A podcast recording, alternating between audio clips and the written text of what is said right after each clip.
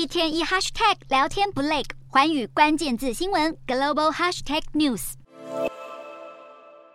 果你有刷抖音的习惯，你就会知道，现在中国直播带货的市场竞争非常激烈。截至今年底，估计中国的直播电商市场规模可以达到二十一兆的台币哦。可是由于内卷化的情况很严重，也就是不理性的过度竞争，所以现在不少精通双语的中国卖家就把目光转向了欧美市场，改用海外版的 TikTok 来带货。除了拓展新市场之外，相较于中国国内的消费，欧美的买家也更愿意支付比较高。的金额，因此利润也比较好。那其实 TikTok 在全球拥有超过十亿的用户，这么大的一个潜在市场，加上大数据的演算，所以就带起了一股新的社群商务模式哦。根据统计，有百分之五十七的 TikTok 使用者会购买他们在短影片当中看到的产品，而这样的非线性零售模式，让消费者从搜寻、比价、购买到售后的分享，都可以在 TikTok 上面借由影片进行互动。那 TikTok 现现在也把这样子的模式称为是娱乐化的购物，甚至为了好好运用这个优势，TikTok 也计划推出电商平台。可是如果我们摊开数据来看，就会发现这种社群商务的市场在美国明显表现落后于亚洲地区哦。原因就是直播带货是在疫情期间从中国快速崛起的一个新购物形态。那截至去年，还有百分之八十的美国成年人都还没有参与过直播购物，这也是未来这些社群平台想要积极拓展的市场。至于为什么 TikTok 的直播带货方式可以有这么大的市场规模呢？除了大数据演算让这些内容高度克制化之外，专家还点出了几大原因。首先是这些短影片的让用户认为真实性和可信度比较高。例如，如果有一位 TikTok 的创作者表示自己是家庭主妇，然后他真心的分享一款他觉得很好用的清洁用品，可能就可以在短时间内取得其他主妇社群的信赖哦。再来另外一个机激发。消费者购物的因素就是用户和创作者之间的情感联系，也被称为是准社会关系哦。因为久而久之，观众就会觉得自己和这些网红存在某种程度的紧密联系，进而来刺激他们消费。最后就是 TikTok 的完美包装，因为这些影片的修饰可以让消费者觉得自己不只是在买一项产品而已，而是在追求一种潮流，甚至是更高大上的一种生活美学哦。不过有专家就警告了，由于这种社群商务的形态